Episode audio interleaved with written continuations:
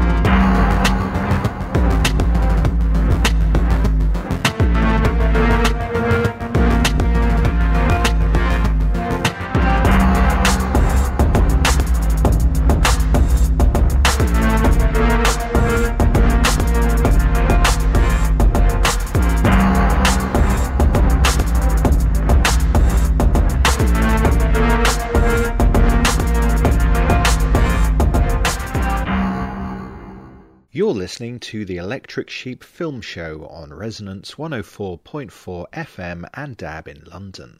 I'm Alex Fitch, and the track you've just heard is Land of Giants by Dhruva Aliman, which might give you a hint about the first interview that you'll hear in this evening's show, as I'm talking to director Anders Walter about his film of the graphic novel I Kill Giants. Later in the show, I'll also be talking to the cast and crew of the new British horror film Caught, and to Bart Simpson, no, not that one, but the director of a new documentary called Brasilia Life After Design. Bart is also the producer of some terrific documentaries that have come out over the last 15 years, including The Corporation and Mobius Redux, and we'll be talking about those films as well. First, though, here's my interview with Anders Walter. Anders is the Oscar winning director of the short film Helium, which he'll be expanding into a feature over the next couple of years, and the Oscar nominated short film Nine Meters. His first feature, I Kill Giants, is an adaptation of the graphic novel by Joe Kelly and Ken Niimura and tells the tale of a young girl who goes out into the woods by the coast to hunt and track down giants who are endangering the local populace in a movie set in Long Island, but actually filmed in Ireland, which gives the movie a dreamlike quality. Obviously, approaching something that was initially a graphic novel, it felt very much like you brought your own voice to it. And I wondered, as someone from Denmark, whether there was some kind of interest in local legends about trolls and giants um, from your own folklore that you felt you were bringing to the project. Uh, actually, not. but, but, okay. Uh, damn it. I mean, what was most surprising to me, of course, first of all, I didn't want to make uh, my first feature in America. Mm. I, you know, I, I, really wanted to go back to Denmark after we won an Oscar for for a short film. Mm. But my agent, of course, wanted me to stay. I was so scared that I wouldn't be able to do a film that felt like me and didn't, you know, didn't have my kind of clear um, print on it.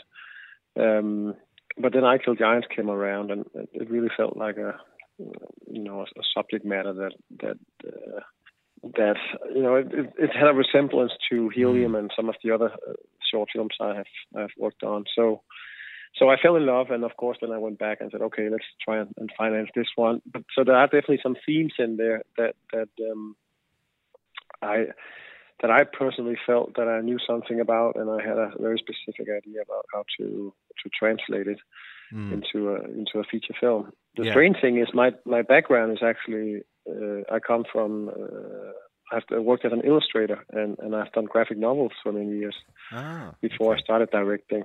Hmm. Um, so you know all the all the stars was positioned right, or if that's do you say that in, in English? Yes, yeah, the stars uh, are aligning. It, it, exactly that it felt like that because with that with my specific background in graphic novels and and then the, with this with the similar theme in I Kill Giants that was also um, strongly present in, in Helium. It, mm. just felt like a a perfect project where where I actually believed that I somehow could manage to to keep my own voice and um, and and make it feel like a movie that I I did.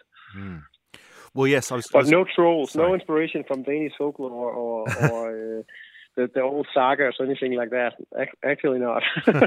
okay, but no, uh, I, I was going to say it's almost uncanny actually looking at your um, short films. Helium deals with a young boy who's very ill and a doctor encouraging him to actually in, indulge in his fantasies to help him recover. And yeah. then with nine yeah. nine meter, you have boy who's worried about his mother's illness and trying to crack this uh, kind of long jump yeah. record. So it, it, even if um, you hadn't done an adaptation of I Kill Giants, it feels like your first feature might have been on a similar topic anyway. I think you're I, I, think you're so right, and also now with a couple of other projects that I'm I'm developing, uh, there's definitely a, a red uh, red thread that goes through all of them, and um, which is rather bizarre because I'm not quite sure why I'm hmm. so attracted to to children and teenagers and, and how they use fantasy to deal with certain certain difficult um, things in life and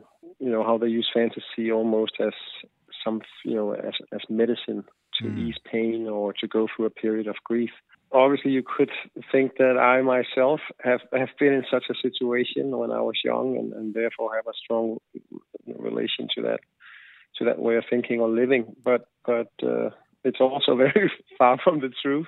I had a very nice upbringing. Nobody died. I didn't have to escape into fantasy worlds. I did that actually, but not because I was escaping anything, just out of pure, you know, uh, enjoyment of of creating my own worlds and and um, and so on. So, of course, I, I I just have a tremendous kind of I wouldn't say respect, but I just think it's a, a magical and a wonderful gift uh, that you have when you're young, mm. uh, that you can actually managed to build these parallel universes and, and actually believe so much in them that they almost become real. I think it's rather beautiful. And it, of course, in I Kill Giants, it, it goes to an extent where it's almost hurting, which I also thought was interesting because she, of course, takes it so far that you start to worry for her. And um, so that was the, the, the, new aspect of I Kill Giants. Uh, so yeah, I, am I'm, I'm because I you didn't ask me that, but I imagine you wanted to ask me if if, if there was something in my own life.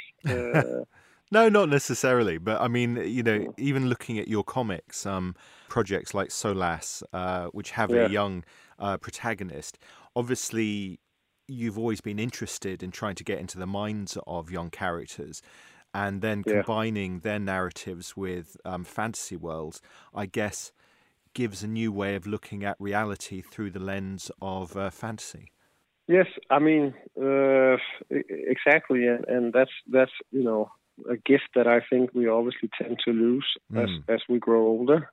Uh, that said, of course, in my business, you still do meet a lot of crazy people who, who still have a, a, very pure access to to their imagination and, and something they uh, you know, if you're a director or a screenwriter or, someone working and, creating fiction, obviously you still have a great access to to fantasy and and you know you know how to imagine certain things, but still mm. uh, you don't have that. I don't think you believe it in the, in the same way as as when you're a kid, and I think that's why it's so interesting with with, with children mm. because their belief system is totally different and. Um, and they make it real. It feels real for them, mm. and, and I think that's why it's. I, I wouldn't necessarily think. I mean, let's say a 40 year old man like myself. yes, I can come up with a, a, a, fantastic world. I can do imaginary worlds, but I would never believe in in someone who's 40.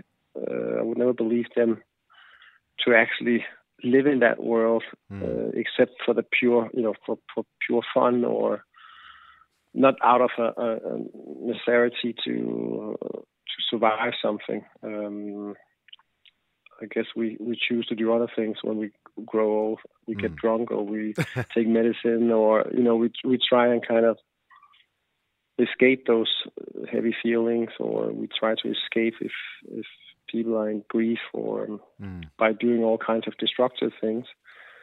And um, also, I think it's very ins- inspiring uh, that kids have this ability. No, definitely. I mean, and it's interesting, you know, you're saying as a 40 year old man, it's hard to get into the minds of children. But at the same time, obviously, as a director, when you're working with child actors, you would have to uh, motivate them to react against, presumably, sometimes an empty environment where there actually isn't a monster there, but they have to pretend yeah. that there is. Was that a, a challenge, yeah. or did it come naturally? Uh, it's uh, it's very. I worked with with kids who are six or seven, like the boy who plays the lead in, in Helium, and then mm-hmm. of course with Madison Wolfe, she's a 13 year old girl. Uh, I think she she turned 14 when, when we shot the film last year or two years ago, mm. and that's two different worlds. With a guy like uh, Pelle who who played the the lead in Helium, you definitely have to kind of uh, construct uh, an extra parallel world just for him on mm. on his premises. So let's say if, you know you're shooting a scene, that scene where he walks into the um, airship in the end. Obviously, that's that's all shot on a green screen, mm. and there's nothing, nothing that can motivate him or. Um, um, there you really have to create an or, a, a world for him to believe in. So, for instance, for that scene, I I asked him uh, I, I, you know, two days before we shot it, I kind of asked him to to think about um, what the most important thing for him was when he was going to board the airship. Uh, so on the day when we shot it, he came up to me just before we shot it, and we had that conversation. And he said, yeah, okay, so so I, am really looking forward to this, and uh, because you know, and also I want to be the first one who who goes into the airship, so I'll get the best seat, and uh, you know, I'll sit next to the window, so I get the best view as we as we take off. So over those two days before we shot it, just by asking him a couple of questions, his whole uh, thought process started, and he managed to kind of build up his own fantasy world. So I think on the day when we shot it, he was totally there. Mm. Everything was in front of him and that's difficult just to explain in two minutes. If if let's say if you wait and just do it on the day. So by actually building this world with him, he had all these beautiful thoughts about what he wanted and what he why he wanted to go on board and what his main goal was. So that's that's one way of working with very small kids. Mm. With Madison, she was out of this world impressive. she she uh, that was more like actually working with a grown up. Mm. She showed up and had, had a very refined and, and, and thoughtful idea about how to go from A to B with the whole arc of the character. And so I would pay a lot of attention. You know, when, when a 13 year old girl comes on a, on a set and sits down with you and, and, and they start to talk about all of these wonderful things, you really want to pay attention. Um, and, and she was just impressive. She had such specific notes about how to do certain things. Mm that that said, uh, of course, you're still directing her and, and turning certain buttons, but um, it's just a different experience. And but still, I would say even with a 13 year old girl, of course they have an intellect and they can you can have a conversation with them, but they're they're still kind of pure. There's mm-hmm. something pure about them. And you see it also typical, you know, when you do first, second, or third takes with kids or teenagers. It's just so pure that I hardly want to direct them because you want all of their pureness before you start to to to to put too many words into their head. Mm. Um, so with teenagers, for me, it's more like just you know, come on the set and then give it a shot because I know you have some some feelings and thoughts about it, and you don't want to take that away. Because as soon as you start to talk about your own ideas, you will never ever get that first, uh, you know, that that that that um, take of them doing exactly what they feel like, and mm. it might just be the most wonderful thing you can get.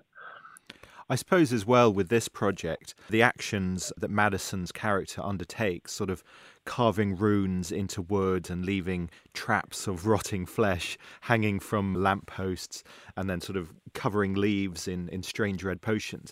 Going through all of those rituals in a way feels like an evocation of the creatures you can't see anyway. So presumably that makes it easier for her as an actress to kind of feel the magic that her character is involved in. Yeah, no, for for sure. I, I she got totally into this world, and uh, I I really brought her into the production offices very early on to kind of introduce her to all of these wonderful things that she uses to mm. you know bait uh, bait buckets and all you know all of that you know her whole trap system made her familiar with all the stuff that I wanted to be part of her world. And of course, that's that's when you start to build a character together. Mm by introducing all of these things. And the more things you bring in, and of course also with the wardrobe, that all helps for any actor, uh, grown up or young and old, to to get into a certain mood and a tone. Uh, and and also, I you know, we sh- most of this film is shot on location. Mm. Very little is shot on a studio, and uh, with a, and even when we were on the studio a lot, and we shot the last big Titan fight, we had a, an exact replica of the beach where we shot in Ireland, mm. uh, built on the on the soundstage. So she was never really only acting towards a green screen. Of course, with the Titans, you had to imagine in the end. For for instance, like I insisted on doing, uh, which is obviously very old school these days, but with the the harbingers that you see in the forest, and also then later when she comes out of the comic book store and chases uh, or escapes Sophia, and she goes into the back alley, and those strange creatures come at her and talk to her. That happens twice in the film. Mm. That's that's a physical build, um, and she got scared. They were really really scary uh, on the day. They they were really intimidating. Um, so, which I prefer. I think that's that's what you want to do. I mean, obviously it's difficult these days because so much is CGI. Mm but also the, the location where you were shooting the film in Ireland. It really feels like a sort of liminal space that the days you shot on, it's always quite hazy and you can never quite see the horizon. There's always mist just beyond the trees. And that gives it a yeah. dreamlike quality as well. Yeah, I mean, I, I, I really, it's maybe strange to say about your own film, but I'm really pleased with the look we, we achieved for the film, and also obviously a lot of credit uh, my wonderful Danish DP, but um, who, who, who really we both like to shoot in, in natural light, mm. and of course we were also when you're so much outside, you're also very much depending on the weather. And shooting in Ireland, I kind of expected to get a totally grey film. Uh, but we did we did have some beautiful sunsets and sunrises mm. that that also um, has a certain quality to everything. No, for for me, I wanted to make since we ended up shooting in, in uh, not on Long Island on location, and we had to move to Ireland and Belgium, and I think that helped to make it feel like this strange world of, of its own. Mm. Obviously, it does feel like some northern East Coast, New England, Long Island kind of, kind of, because we mixed it up with some shots. We actually we actually went to Long Island and shot some pickup, uh, you know, small town footage. But uh, yeah, I wanted that kind of timeless feeling, and I wanted it to make you know that world should kind of be um, almost not a magical place because I wanted the film to feel grounded and, mm. and realistic. Uh, but I really liked the idea about that you couldn't place it exactly mm. in one spot. It just became very universal and timeless. Of course, you you can you you you, you do automatically go to certain certain places in the states when you see this environment, but it's it's it has a, a strange a kind of quality to it because the the hillsides, the hills where the house is, is a little bit higher than you normally expect for, for Long Island, and so there are certain things where you do lose track on, on both time and location, which I like. Um, so I actually I, I was ha- you know, it turned out to work, I think, in our favor that we were forced to go to and shoot this somewhere else and mm. not on location on Long Island. Mm. Indeed. I read in another interview that your first knowledge of the project was being given the screenplay. As it was adapted from a graphic novel, did you make a point of not reading the comic until you were well into production so that, for example, Niimura's designs wouldn't be an influence on what you wanted to achieve? No, the story is that I, I got the screenplay sent from my agents, and mm. then I fell totally, madly, deeply in love. And I called them and said, "Okay, I'm coming back. I want to do this." And then they said, "You know, it's based on a graphic novel." No, I don't know that. so I, I, I, ran down to my local comic book uh-huh. pusher and got myself a copy. And five minutes later, I was back and I read it.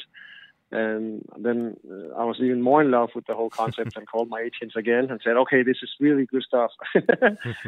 let's let's do this." So I was very inspired by by Ken's artwork for quite some time, and also in the very early stages, I felt like there was something to be more directly inspired by. In this, it was very. It's obviously a very expressive kind of drawing style mm. that is used for the graphic novel. But the more that, that I got into it and the more that I fell in love with the characters, this is a character piece for me. I always pitched it as a character drama and not as a big adventure film. Obviously, as you know, I, I, for me, we have a wonderful poster, but the poster is is totally bullshit uh, in in terms of what film that yeah. we, we're giving to people, and you feel that now on IMDb and, and other sites where people are, are giving audiences grades, you know, people are pissed off. I mean, a lot of people are, are totally in love with the film, but you also have a lot of people who expected a full-on action movie with a mm. girl who was slaying giants mm. because of the poster. But that's another story. But so, so I really fell in love with the characters more and more, and, and I, obviously I fell in love with the emotional impact, the potential emotional impact of the film. So I, I kind of, because of that, I, I, I moved away from the more expressive, uh, cartoonish style of, of, the graphic novel and, and decided to make it much more grounded. So, but as soon as I decided to go that route, uh, then I kind of put the graphic novel behind, mm. uh, and I didn't really bring it back. Mm. Um, before we, we, we, we had finished shooting the film. Sure. You said that um, your agent sent you the screenplay. After um, Helium won the Oscar for Best Short Film, were you inundated with offers for new projects, or did it take a while for you to find the right project to do as your first feature? I was. I, they did send me quite a lot of screenplays, but I was hmm. so startled. You know, I was back in Denmark developing a feature with the Danish Film Institute, and I was totally sure because I won that Oscar that they would greenlight me. But mm. then we actually got uh, we got a no in the end. Huh and that was the only project that I had here in Denmark. And in Denmark, you can't really do films without the, the government funding. There's no private capital really. It's too small a country. Mm. So all of a sudden, and but uh, almost the same week, the Night Giants came to me. I had probably read maybe ten screenplays mm. before that. All I mean, all good screenplays, really is solid stories and, and, and great screenwriting. But I didn't fall in love, and you have to fall in love, I think for, for you to spend two and a half years or three years or whatever it takes. so I had read great material before I killed giants. But what it, I mean, I, it wasn't like, it wasn't sent to me in, in the sense where people were just asking me to come on and direct this. Mm. It was sent to me for me to read, and then I could, you know, maybe if I liked it, I could give my pitch. And so it took a couple of three or four months for me to convince uh, Chris Columbus's people, mm. 1492 Pictures, that that I was the right guy for the job. So I think the Oscar only what the Oscar did for me was that it got me on certain people's radar and I got into the meeting rooms, but from from that point on, you're basically on the same level as everybody else. You have to convince people that you have the right version for the film, and you have to convince them that you can actually attract uh, a cast. You have to convince them that you can attract the financiers to come and give a first time a Danish uh, feature director, you know, a lot of millions. I mean, so there's all these things that are not easy, and so it all it took some years. First, mm. it took three or four months to convince them that I should get the job, and then another two years uh, going around Hollywood with the producers, and then ending up in Europe before mm. we we we got the money. Gosh. Did you find that um, being a comic book creator helped you become a filmmaker in any respect? I mean, presumably, at the very least, the practice of drawing comics isn't dissimilar to the practice of drawing storyboards. I felt like when I look back now, having done four short films and a feature, and Mm. and and also a feature that you know was a bit CGI demanding, um, I experienced on the set, but I experienced that also just during short films that I have such an easy time. no, not directing, you know, but but I have an easy time coloring, you know, scenes with with pictures and images, and I know exactly. And I think that has to do with me doing graphic novels and storyboard. Mm. I know exactly how to to cover a scene and and and obviously also one thing is to cover a scene, one thing another thing is to make it interesting. But that feels so familiar to me and such a natural extension of of having done what I have done over the last many years. I was always very afraid of and, and very concerned of my talents in, in terms of being able to control actors and you know the whole uh, you could say human aspect of being on a set Mm. being an illustrator, and most illustrators, you would probably find them rather introvert and people who who like to tell stories with pictures for sure, but also people who decided to sit by themselves for many hours and do that Mm. with with as little influenced by other people. Uh, and I I was 33 before I actually uh, managed to to get find the courage to go on a on a film set and direct actors, real actors, in my first short film. Mm. Uh, and I had that dream for many years. I think I wrote a screenplay when I was 21. So at least for 12 or 13 years, I, there was this kind of vibrating dream in the back of my mind that I wanted to direct one day. But I simply I didn't have the balls to do it. Mm. Um, but then the but then of course being honest set, then I felt very comfortable with, with the whole aspect of, of storytelling with images. Still a little bit concerned about the actors, but then I soon fell very much in love with exactly that discipline of being with actors and being with children and you know talking with them and getting all of these wonderful gifts that you get from from actors who does things that you could never imagine yourself and they inspire you and you inspire them and all of a sudden you sit there behind the monitor and everything explodes Yeah. That I never experienced. I did that, of course, as an illustrator, but in a different way. So, uh, so I was more like, why did I wait until I was 33 to actually go on a set? And now realizing that this is really something I, I like. This craft. It's not something to be afraid of. I really feel like it's a natural environment for me. So yeah, Mm. I don't know why it took so long. Well, certainly coming from the comic book profession into directing, your peer, for want of a better word, Anders Morgenthaler, who's also Danish, used to work in comics Yeah, and has done both live action well. and animation.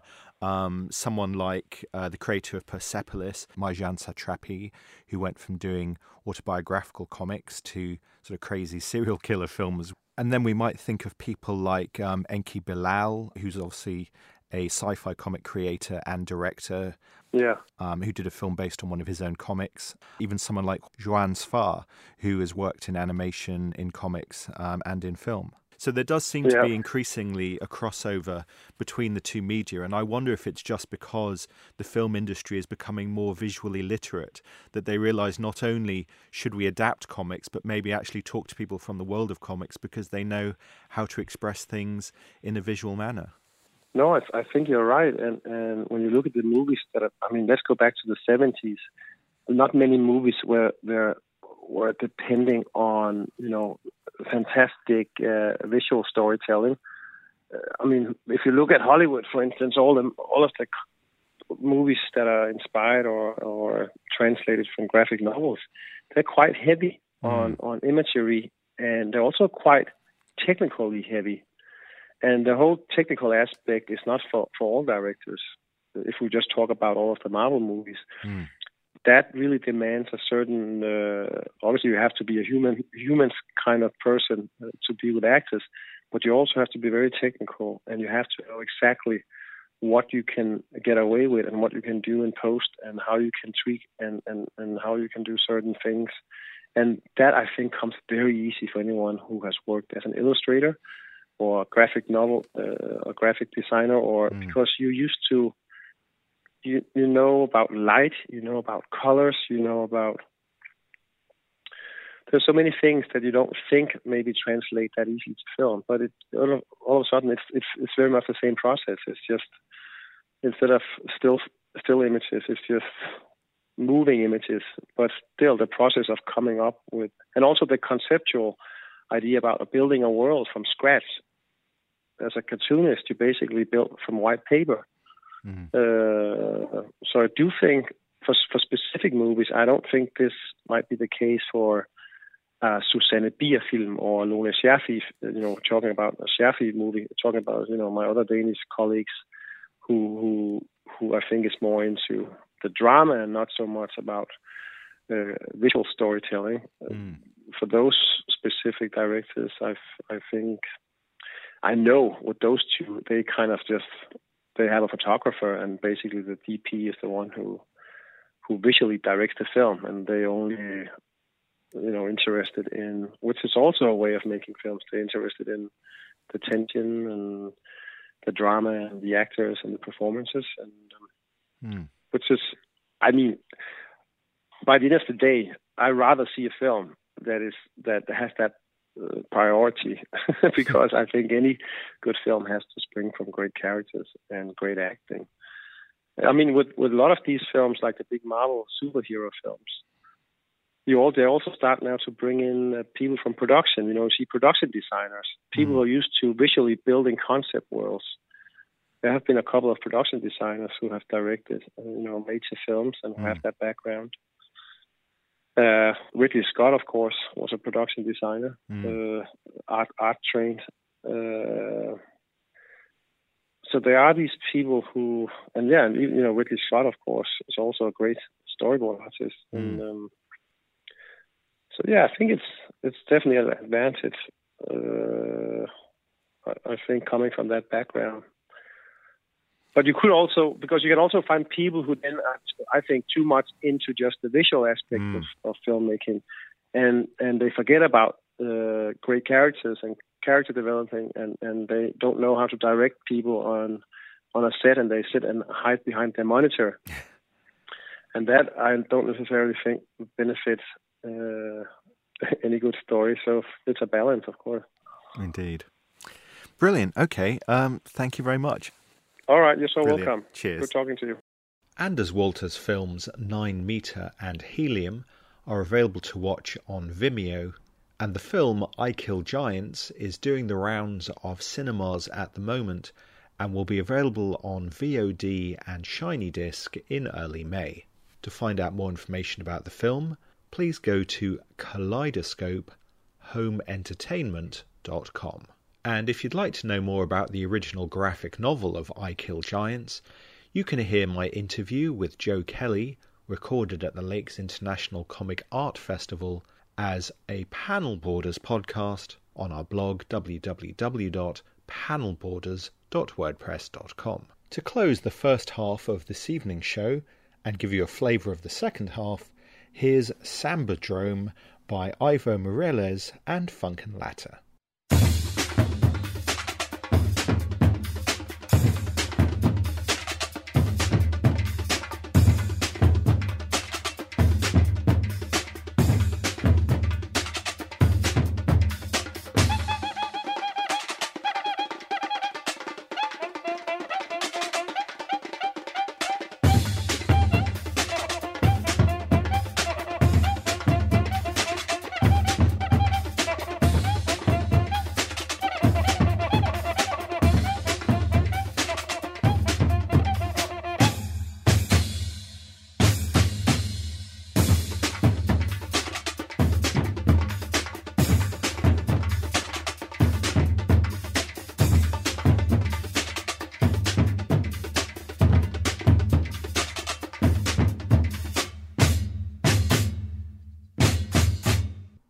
You've just heard was Sambadrome by Ivo Meirelles and Funk'n Lata. As later in the show, I'll be talking to director Bart Simpson about his film Brasilia. Before that, though, you'll hear my interview with the cast and crew of Caught, a new British horror film that comes across as Straw Dogs written by John Wyndham. In the Q&A, which was recorded at the London Sci-Fi Film Festival, I'm talking to producer April Pearson, actor Ruben Crowe, co-writer Alex Francis, and director Jamie Patterson, who'll be the first voice you hear. To give you a flavour of the film, here's an extract from the trailer. Come here.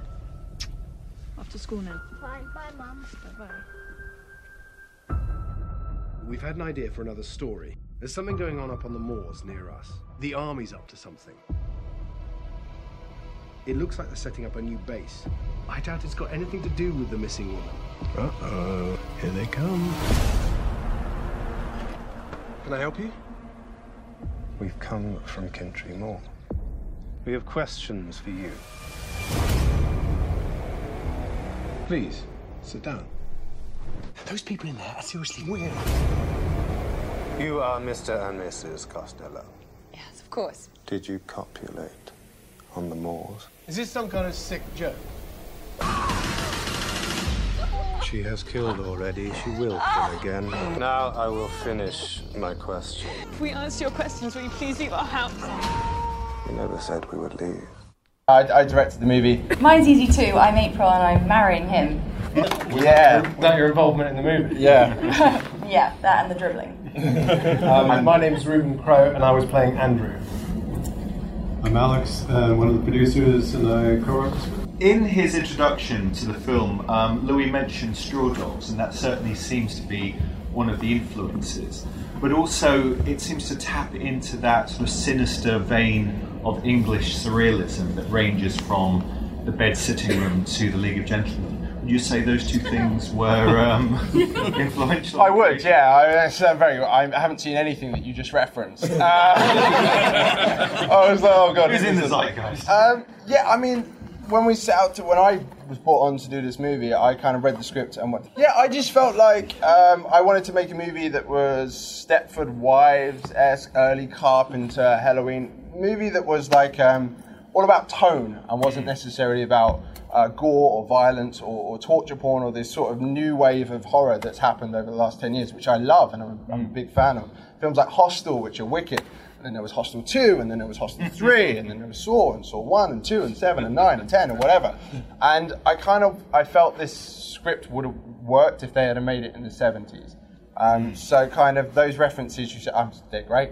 Uh, for me, it was yeah, it was, it was early Carpenter, and it, it, it was it was Stepford Wives, and it was Invasion of the Body Snatchers, and and those sort of movies that were really all about atmosphere and tone. And I was very aware when we did this movie that it was going to potentially upset people because we're now a Netflix generation where you're used to seeing everything. Uh, and everything is put in, in front of you. Um, no, and I think that, and I think you know, the end of the movie is what it is. And I'll be honest with you, we actually had a version of this movie where you saw an alien. We had a little, tiny little alien that we blew up, scare it, and it walked around and everything, and it was really cool and it looked good. But at the end of the day, your imagination is going to be way more powerful than anything I can show you. Especially if I'd have made this movie back in the 70s, maybe if I had shown an alien, it would have been more impactful. But nowadays, we have literally seen anything.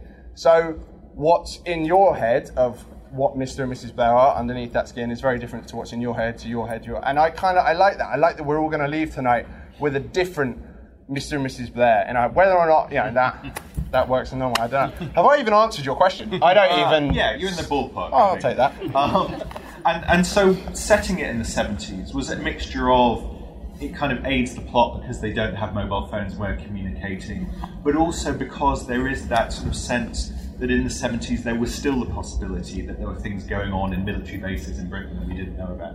Yeah, I mean, I'll throw it to Alex in a minute, but I mean, for me, it was. I mean, the seventies was the stranger danger period. It was we mm. didn't have iPhones, we didn't have that movie. Really wouldn't work if nowadays, and there was a version of it which was set present day, mm. but we just thought, you know, come on, everyone's got a phone, everyone's got an iPad. There'd be something around for them to communicate to the outside world. So it just didn't feel like it would necessarily work and be believable, even though it's a movie about aliens. It still didn't feel like it would be necessarily believable then. So I think um, no. So let Will. I think you wore that shirt, mate. Get up on stage and show everyone that shirt that you wore, and come and. So Will was our uh, art department on the movie, and he basically turned that house into a modern, from a modern house into a '70s house, and made it uh, come to life. And we had a great costume designer, and you know we.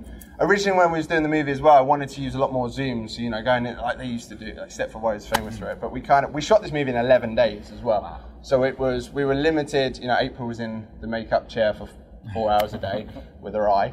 Um, and it was just, it was, uh, to create that world, I feel was difficult, but I had an amazing team around me. Uh, and yeah, they, they did it all. They made me look good, which is great.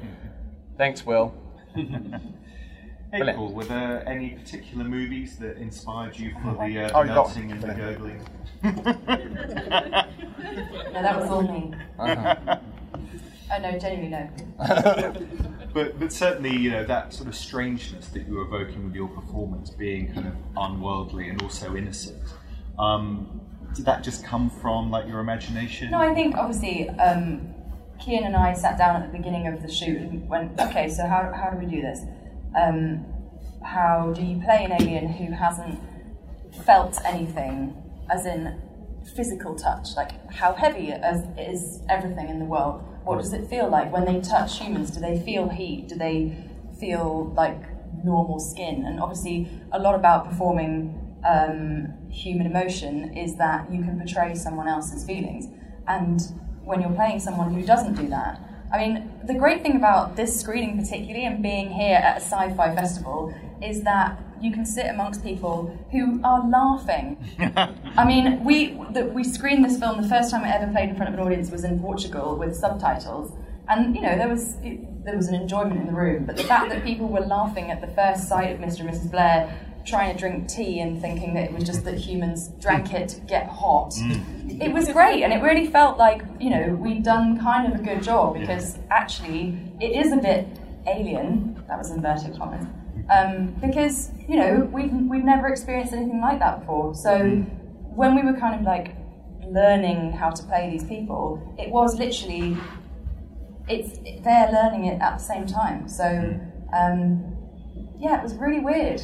It was really. I think one of the first things that Kian asked Alex actually, or uh, maybe it wasn't Alex, but we were definitely asking like, how do these aliens have sex? That was like one of wasn't that one of the first things that he That's asked? not even in the script. Well, Yeah, we like to they know have- our backstories as actors. Um, but yeah, it was like, it, honestly, you know, playing people who got no point of reference is a really weird thing. I mean, I was just gurgling for most of it. so. the backstory was there. And how much of that came from the script and the directing, and how much of it was you sort of workshopping those ideas and realizing what was successful and what wasn't in terms of sort of being alien? Um, I think the first time that I knew that I was kind of being really scary and alien-like was when one of I think it was one of Jeremy's friends brought their children to the set. Um, that was not a good idea. Uh, it happened to be on the day that I was crawling around on the floor and then screaming, um, and that was my own scream. And the the little boy that was with them cried his eyes out and had to leave and be taken away by his parents. And I don't know if Jeremy quite sort of prepped them as to what that was uh, going to It's be. still with the lawyers at the moment. Sure, sure. Should probably talk about it now. But, um, but yeah, I think that was the first time where I thought, oh, okay, um, this isn't this isn't just me coming to work. this is me being quite weird and freaky. Um, in terms of the production, obviously, if you're making a low budget British uh, sci fi movie, keeping it within the environment of the house kind of makes that whole process easy, um, as well as, I guess, closing the curtains in case anyone walks past. Um, but also, it means that you have to think of all sorts of interesting angles to shoot the house within in order to make it interesting. Uh, in order to light it, when you only have chinks of light, you have to worry about how much is coming to the camera. So I guess it's a balance between making it interesting but also making it low budget, which must be a sort of a constant battle in a way throughout the production. Yeah, I mean, I don't know if people know the budget, but the budget was 840 million, so it's a little minor. No, it was, I think, firstly, Paul, who shot the movie, um, he, I've done uh, three movies with him now. He's an incredible DP. Um, he's so technical and he knows everything. He's very fast. He's, um, he's absolutely wonderful. I think with this movie, we, we wanted it to breathe a little bit. I see a lot of horror movies that are cut kind of like a music video, like bang, bang, bang, bang, bang. There's like four, five, six sequences that just that uh, just play out as one in this film. Uh, I think we got away with that because we had such wonderful actors. Um, we knew Moritz, who's in here, was going to do an incredible score um, for the movie, and I just I that was kind of something that we wanted to do. It was we didn't spend days and days planning our lighting sequences. You know, we had half a day prep with the actors. You know, some of them didn't meet till day one. It's indie filmmaking. I'm sure there's plenty of filmmakers in here who kind of know how it is. this was kind of lucky in the fact that everyone just seemed to click, everyone know, knew their characters, and it, it just seemed to work. Um, Julius, who's also in here, did a fantastic job um, lighting the movie as well. It was just it was just a good crew. It was it was, no, it was a great crew. It wasn't a good crew. It was a great crew, uh, and they kind of made this film something uh, I think kind of special. Well, in a way, it probably helped if the actors playing humans didn't meet the actors playing aliens until right at the start to, you know, help freak them out. yeah, we'll, we'll go with that one. That's, that's why we did it. It wasn't because we couldn't afford to film on trains. Um, no, that yeah, that was kind of it. And it was with a movie like this. It is kind of it is it is hectic. You know, we're shooting ten pages a day, and it is it is a little bit mad. But it like I said, every now and again, just it kind of works, and I think it works with this. Both of the roving mics seem to have go. died. Well, no, I was going to say if anyone in the audience uh, has any questions uh, for anyone on stage, uh, shout.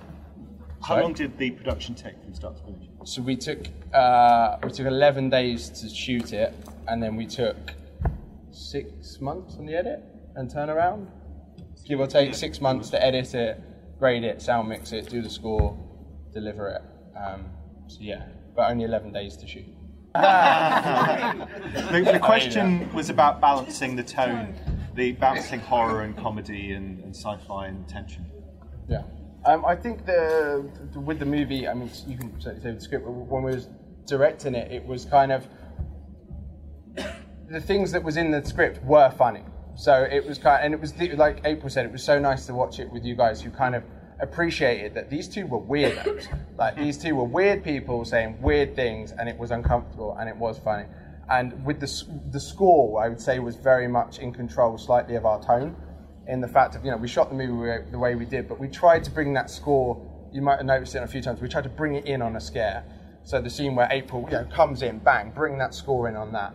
We tried to do that and not do like a I don't know a James Bond where it's building, building, building, building, building, building. You know a scare is coming, so therefore the audience is expecting. We tried to get rid of that, um, and I think that you know you've got to let anything that horrific happens. We then have you've got to have those moments to breathe. I think it's important. If it's all gun ho, twenty four seven for ninety minutes, I think you can't. What are you saying with that movie? I think you know these are real people and they're trying to deal with the situation, and uh, I think allowing it to breathe. But I, th- I would say the, the score is definitely something that played a big part in the, the tone of our overall movie. In the middle. It's, it is, but it is obviously it's scripted, but it's, it's yeah, it's really powerful. It's just these, you know, these weird people haven't heard music before, and to hear a piece of music like that, um, yeah, it has it has an effect on all of us, human or non-human.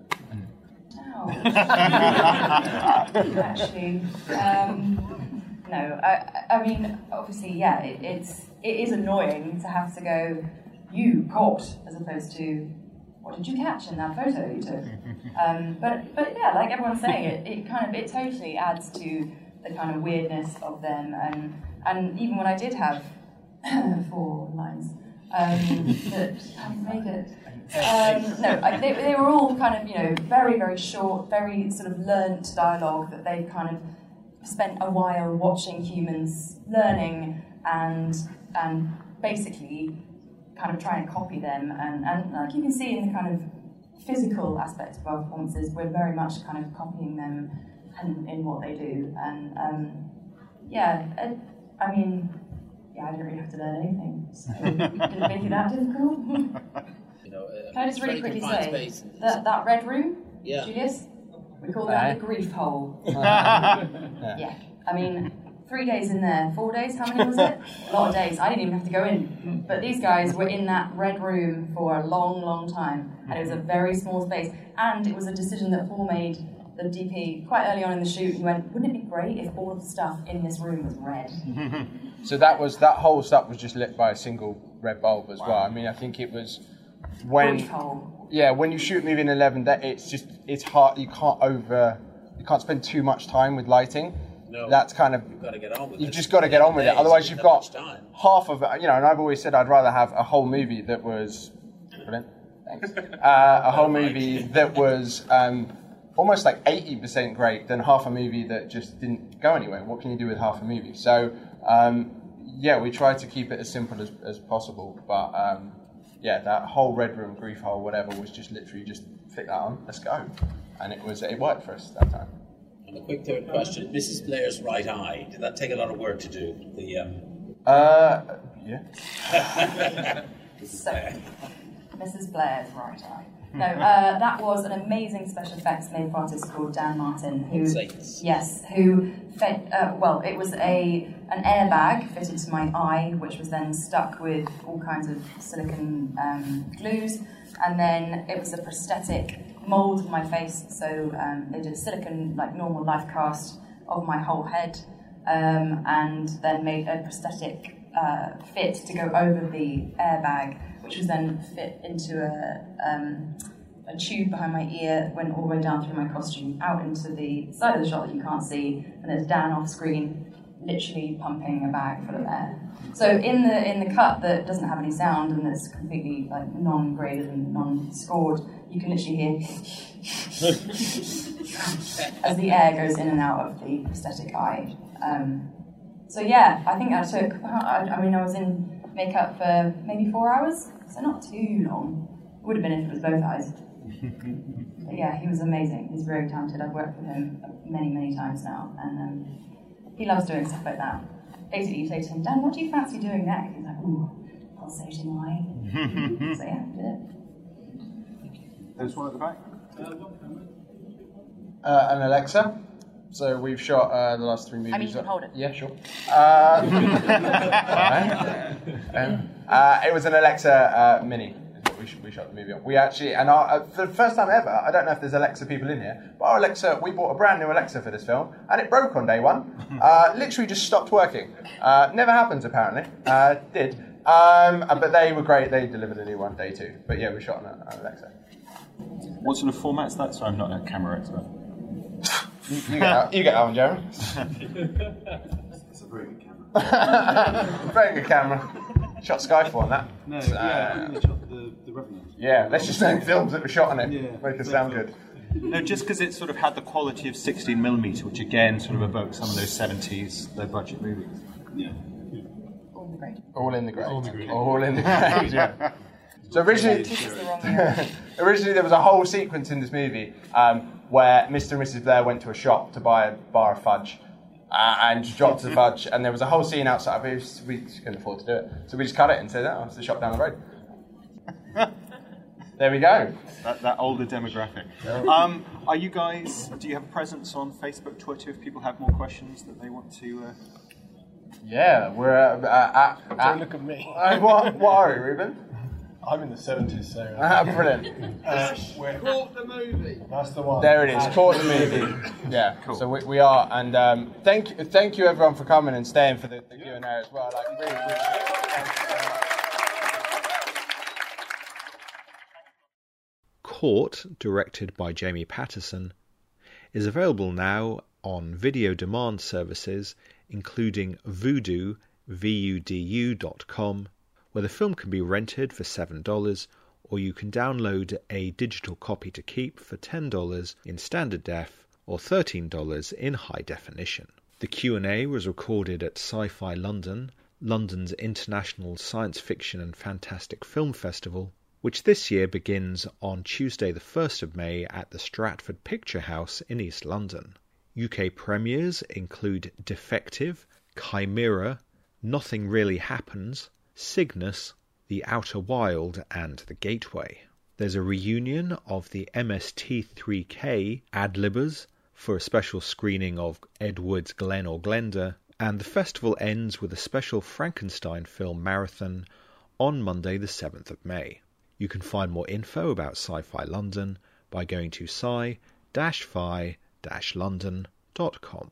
In tonight's final interview, I'm talking to director and producer Bart Simpson, who has a number of short films and feature length documentaries under his belt, including producing The Corporation and Moebius Redux, a documentary about the legendary French comic creator, and most recently, he's also directed the documentary Brasilia Life After Design. In this feature, Bart looks at how the architect Oscar Niemeyer's vision for a utopian Brazilian city in the mid 20th century hasn't led to an environment that is quite as utopian for the various people who live and commute in and out of the city while trying to earn a living. The movie combines fantastic views of the cityscape along with insight into the lives of various people who work and live in the city, and as such presents a fantastic slice of life of a part of the world that isn't that well known. Ahead of its screening as part of this year's East End Film Festival, I spoke to Bart Simpson about the film Brasilia, as well as his various other projects as producer. I guess I first came across your work when the uh, corporation was released, and it's nice to Ah, be able. yes. Yeah, I hadn't realised until I looked you up that you'd also directed uh, this movie as well. So it's uh, Yes, yeah, yeah. It's interesting. I um, uh, it's, it's almost God. How many how, how many years has it been for the corp now? I think it's been uh, fifteen. we released about that. Yeah, it was like 2004 that the technical release was. So Hmm. it's a long time, but good old days. Yeah. Well, it's it's Yeah. interesting looking. I mean, this is your first film as director, but looking at your back catalogue as a producer, the kind of documentaries that you've produced have been very varied in subject. The Corporation, Yeah. obviously, Moebius Redux, which you know tells the Yeah. story of France's most famous comic book illustrator. Bananas, Yeah. all about how. Uh, Poor farmers have to fight against, you know, the machinations of big companies. So Yeah. it, it, the kind of stories you tell, it's almost like these are stories that are somewhat known, but then you're delving Mm-hmm. into them deeper so that people can find out more about the subjects that you're looking at. Oh, interesting. Yeah, you're probably right. You're It's funny because I don't really think about a plan beforehand. I just, I'm a bit maybe spa- maybe spastic in terms of what, what interests me. So maybe in another ten or twenty years, I'll look back and say what the hell happened. But uh, in, the, in the meantime, it's it's been a fun ride. Yeah, indeed. Yeah, yeah. I mean, looking at um, the kind of roles that you've had on films before you became a producer, Mhm. you've worked in the sound Mhm. department, you've been a production manager. Was it always your Yeah. aim, though, to direct and produce? Yeah, I, I sort of fell into directing, um, or fell into producing um, after film school. I, I'd uh, actually I was going to quit film school back in the late '90s. I, I wrote this really bad sci-fi film that was just, I mean, it was horrible. I mean, I can't even.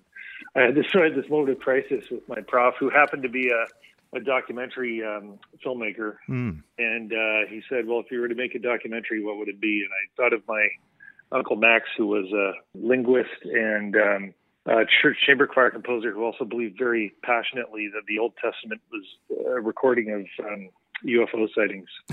so uh, he he wrote he wrote for the Flying Saucer Review in London, and uh, had a very uh, interesting career in Latin America just after the war in the diplomatic corps. Uh, so basically, it was a it was a short film about how he maybe came to terms with being a devout Christian, but also very strong believer in uh, in alien life and uh, and how that kind of worked for him.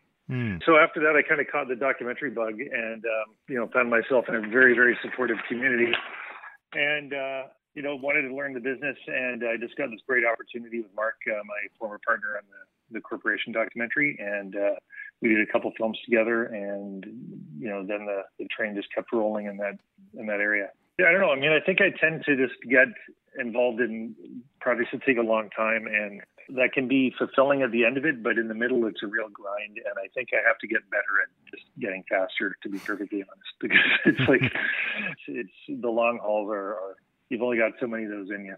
You know what I mean?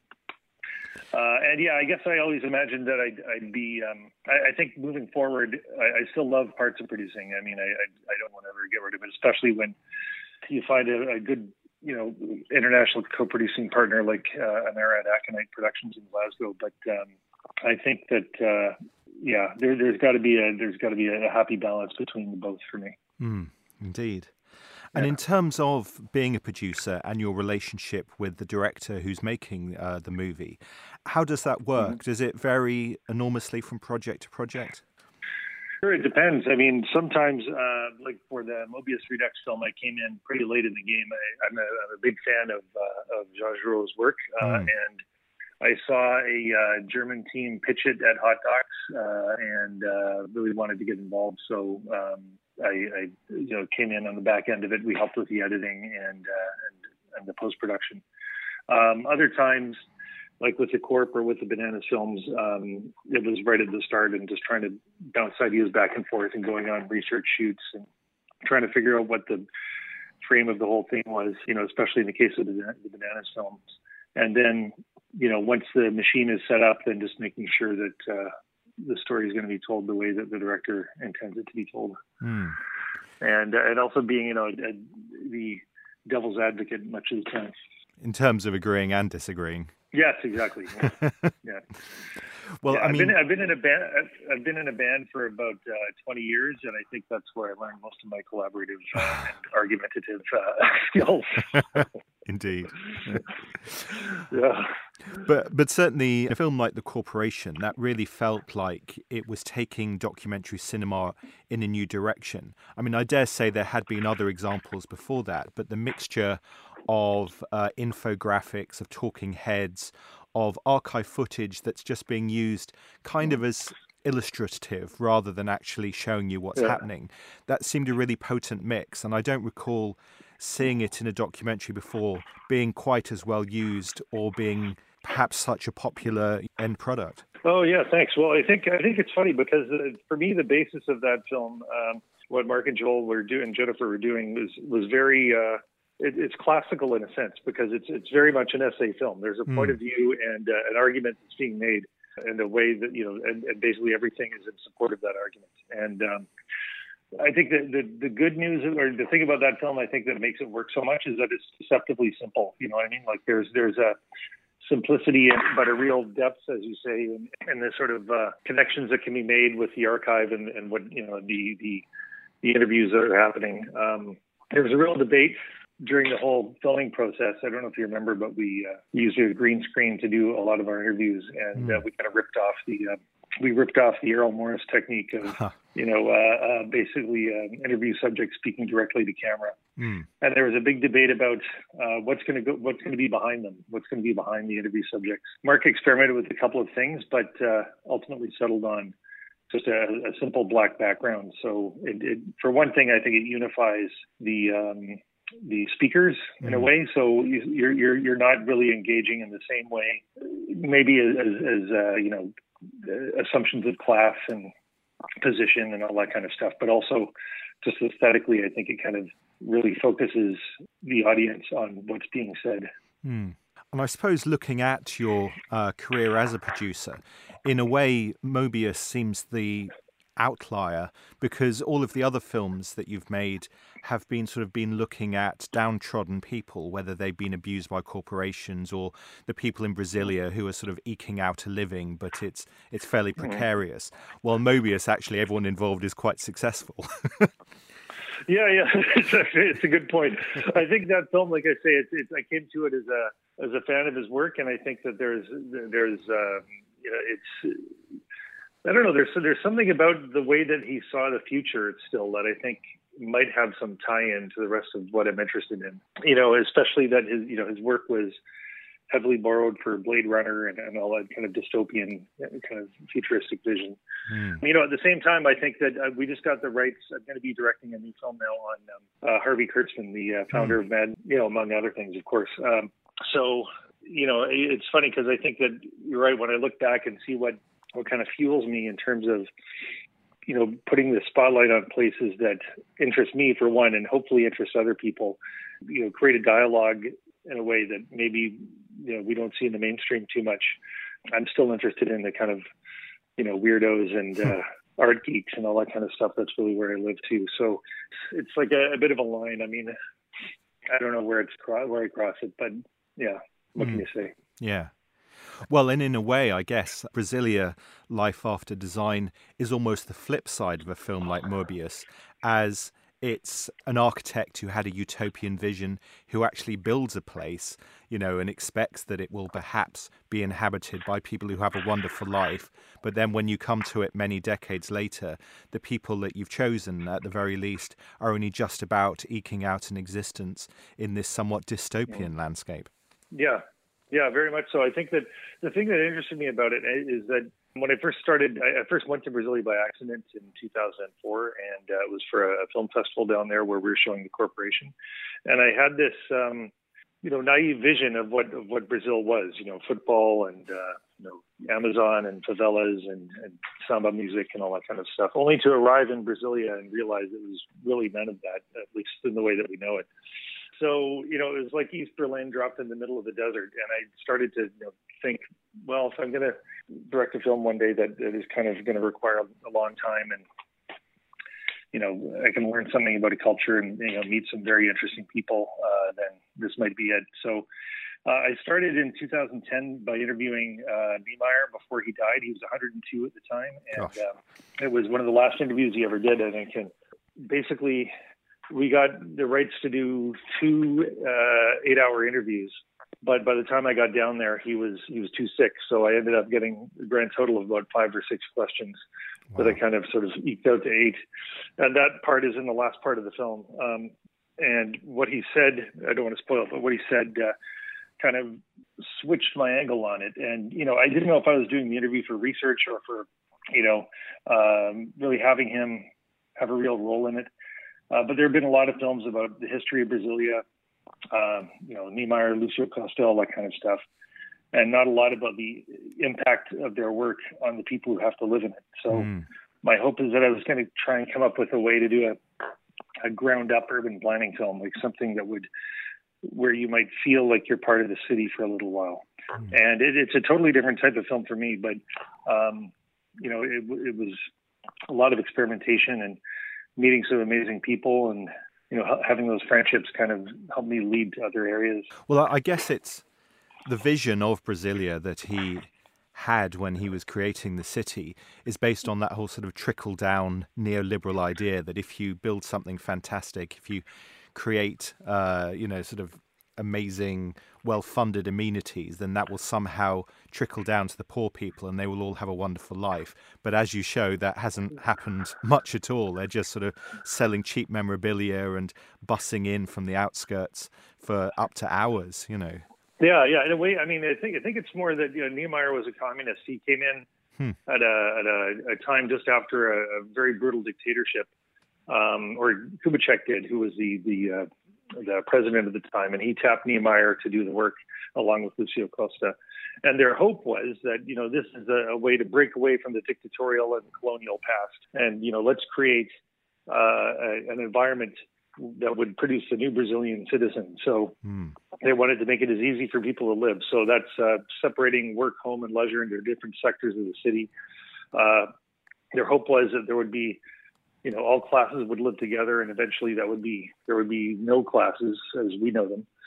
And um, so the city kind of started out with that kind of hopeful for them kind of unified vision. But uh, but a couple other things happened. I mean um, another dictatorship came in uh, the design got kind of thwarted and ultimately people kind of chose a different way of life. So when i talked to niemeyer he said that Brasilia wasn't his best work, uh, which kind of shocked me at the time because, you know, I mean, being given carte blanche to build a city from scratch uh, for him and, and Lucio Costa was, I mean, probably any architect and urban planner's dream.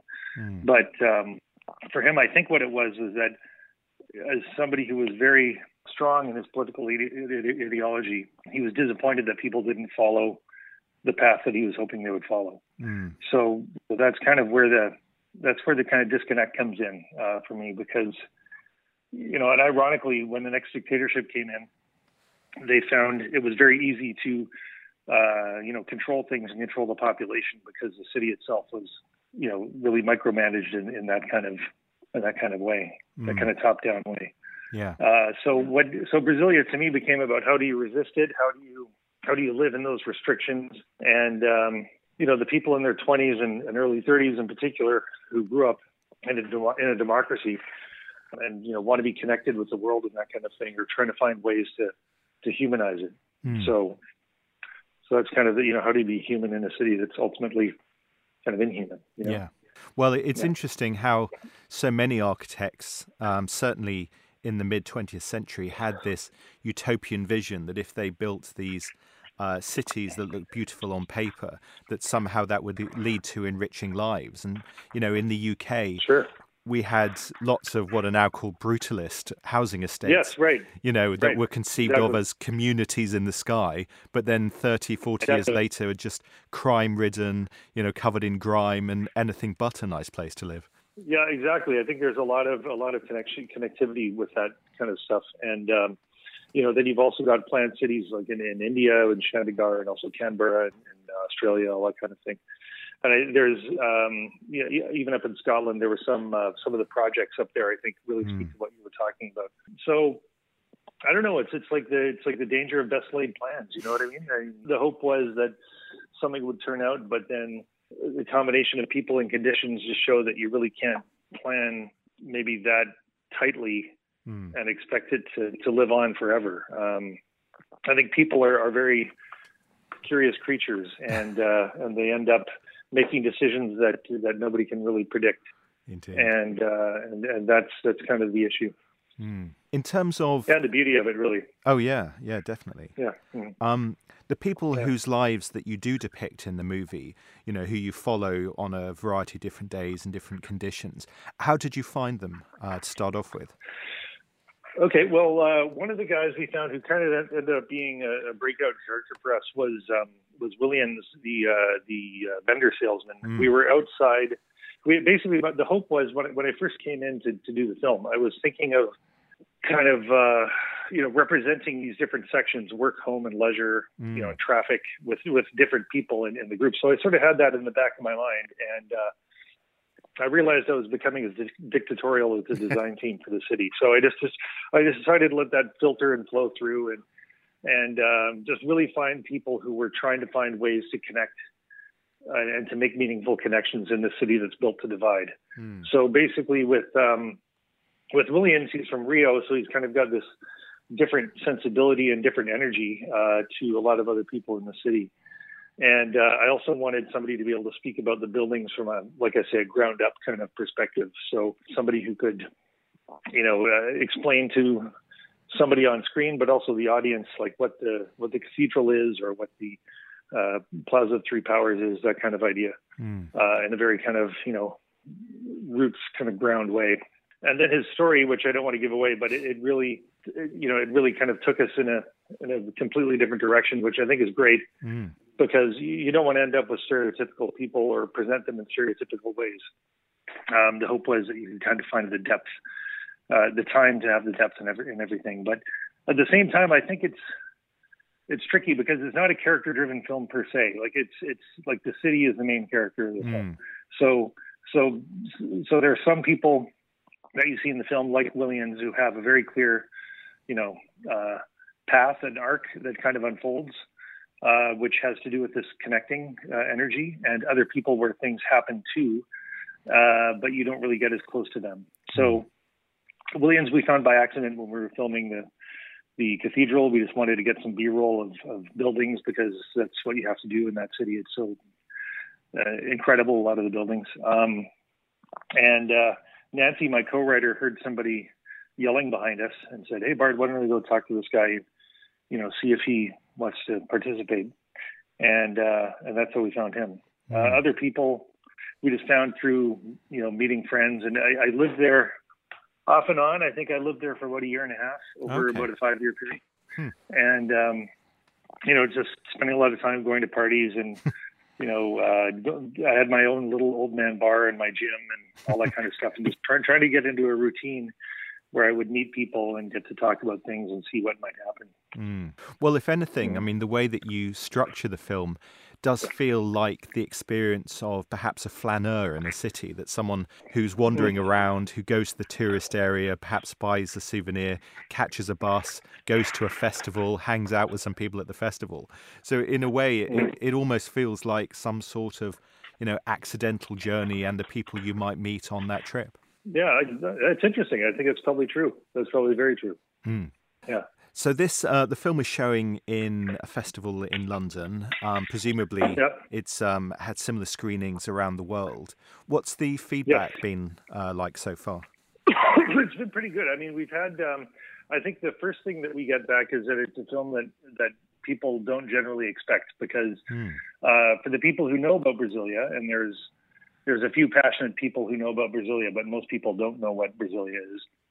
Um, there's uh, um, a maybe an anticipation that it's going to be something like presented in a way they might have seen before. So more of an a, you know a pure historical film or a film with uh, you know uh, architects talking about what you know you know how the city's laid out in particular and all the mathematical elements of that. But the hope in the edit room was that we would you know have information as simple as possible and just as bare minimum information as possible so that it would orient people. But if they want to find out more details, they can you know go online and that kind of stuff. Because the important thing was to, like I say, experience what it might have been to live there for a while, Hmm. and that that is the feedback that we're getting from people, which is nice. Great. That it feels like they visited the city or they've seen a part of, they've seen something you didn't expect. That kind of idea. You know. Cool. Okay, thank you very much. Great. Thank you. Brasilia Life After Design, directed by Bart Simpson, is showing at this year's East End Film Festival, which began on the 11th of April and continues until the 29th of April at various venues across London. Other movies include The Bromley Boys, showing at the Genesis Cinema on the 21st of April, the new thriller from Fatih Akin, In the Fade, with Diane Kruger, which is showing on the 21st of April at the Curzon Aldgate, and of course Brasilia Life After Design, showing on the 26th of April at Rich Mix on Bethnal Green Road. The festival concludes on the 28th and 29th of April with screenings at the Castle Cinema on Brooksby Walk in E9, including a documentary on Wax Trax Records and the erotic animated film A Thousand and One Nights. For more information about all East End Film Festival showings, please go to eastendfilmfestival.com. And a couple of Bart Simpson's films as producer, Moebius Redux, screened on the BBC as In Search of Moebius, and The Corporation, are available to watch in standard def on YouTube. The Electric Sheep Film Show was recorded, edited, and introduced by Alex Fitch and is a Panel Borders production. You can find all previous episodes at electricsheepmagazine.co.uk stroke events. And to play out this evening's show, here's another visit to Brazil with the track Waters of March by David Byrne and Marisa Monte. Thanks for listening. A stick, a stone, it's the end of the road. It's a little alone, it's a sliver of glass. It's a life, it's the sun, it is night, it is death. It's a trap, it's a gun. Campo,